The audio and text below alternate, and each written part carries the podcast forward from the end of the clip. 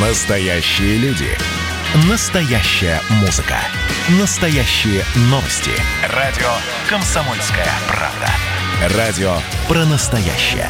97,2 FM. эм.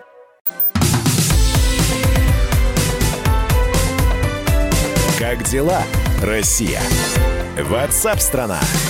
Да, здравствуйте, дорогие друзья. Прямой эфир радио «Комсомольская правда». Меня зовут Валентин Алфимов. Говорим с вами на главные темы этого дня. И что ж, поехали. Давайте отправимся в Минск. Там сегодня весело ну, весело, да, наверное, так можно сказать, и в прямом, и в переносном. Кому-то в переносном смысле весело, кому-то в прямом смысле весело. В общем, опять люди вышли на улицу.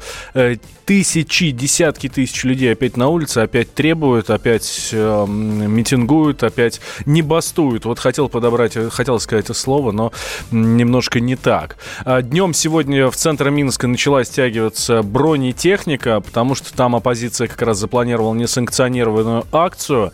Я якобы колонны из 10 бронетранспортеров в сопровождении автомобилей дорожной милиции въехала в Минск и направляется в сторону центра. Это сообщения дневные э, днем, э, собственно, вот такие сообщения появлялись. А потом начали появляться сообщения о задержаниях. Что же там на самом деле происходит? Алексей Овчинников нам сейчас расскажет, наш специальный корреспондент, он в Минске.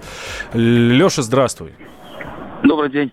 Э, Леш, что происходит? Э, вижу картинку, да, в телеграм-каналах и у нас на сайте kp.ru прямо реки, ну, точнее, река огромная людей, там тысячи, десятки тысяч э, людей идут с флагами и так далее. Что вот ты своими глазами видишь? Ну, действительно, большая река. Вот сейчас только связывались с моим коллегой, угу. который находится примерно получаса ходьбы от, э, от меня. Он сзади колонны, он говорит, там еще не кончается хвост. Угу. То есть это действительно десятки тысяч. Трудно предположить, вот так находясь, находясь э, в толпе, сколько но но очень внушительная толпа, да, это правда. Леш, что они кричат вот сейчас у тебя там сзади? Ну, кричат они периодически, тут все по кругу, как заезженная пластинка. Вот живые Беларусь э, сейчас кричат. Дальше будут требовать отставки всех, посадить всех. Э, буду требовать свободу нашей, нашей Маши. Угу. Э, ну, вот открытых таких антироссийских вроде не появляется. Но есть э, мало, но есть карикатуры на президента России, на президента э, Лукашенко. Э, вот сейчас опять они что-то скандируют такое. Э, иногда просто как по команде вот начинают дружно кричать.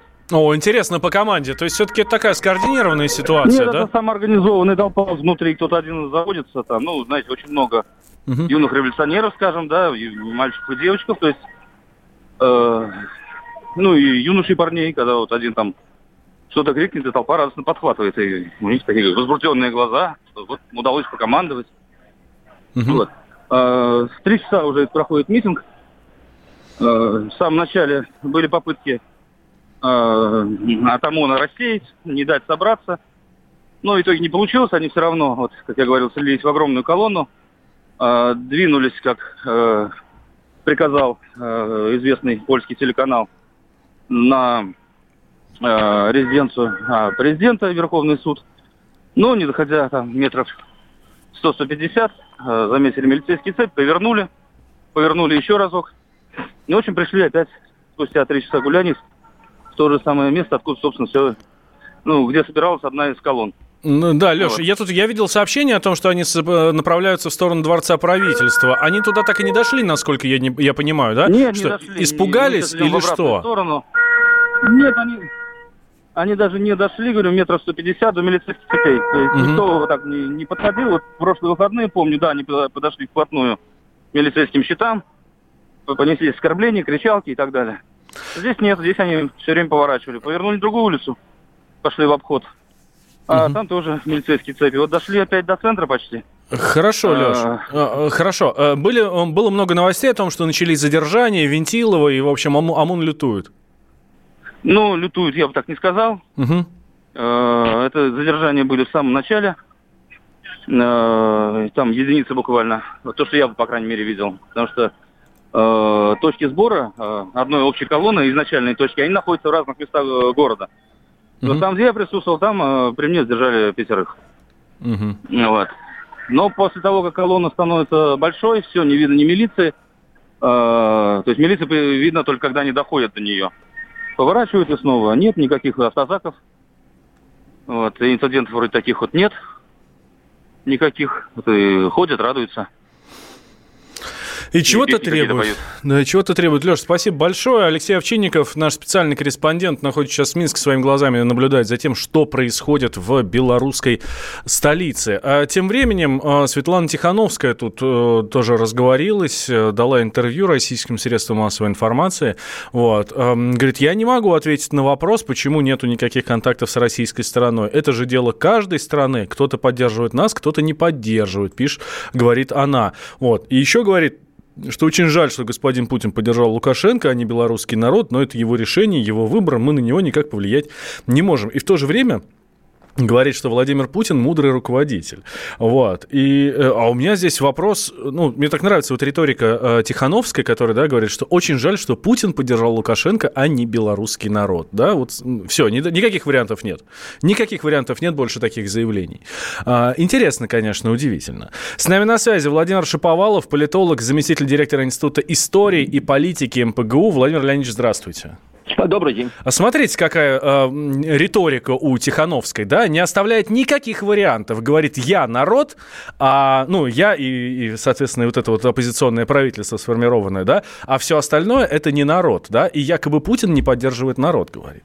Ну, вы, вы знаете, это действительно главная, эм, э, соответственно, смысловая э, э, часть этой этого интервью. И э, на самом деле это не случайно, ведь э, отталкиваемся от Шарпа, от диктатуры к демократии, народ борется с диктатором. Если же признать, что в Белоруссии есть часть народа, которая выступает против э, президента Лукашенко, и часть народа, которая выступает за, и часть народа, которая, в принципе, индифферентна и не поддерживает эти стороны, то вся эта конструкция разлетается в дребезги, и тогда э, речь не может идти вообще ни о каком народе, который восстал против диктатора – а речь должна идти о том, что существуют разные группы народа, которые имеют разные политические убеждения. Да, Владимир да, Леонидович, слушайте, да. а правда, ну согласитесь, что это самая здравая точка зрения, что ну есть кто-то, кто поддерживает, есть кто-то, кто не поддерживает, кому-то пофиг, ему лишь бы там семью прокормить, а что там наверху происходит, вообще не важно. Ну. Это, это э, э, собственно, та э, идея, которая изначально Э,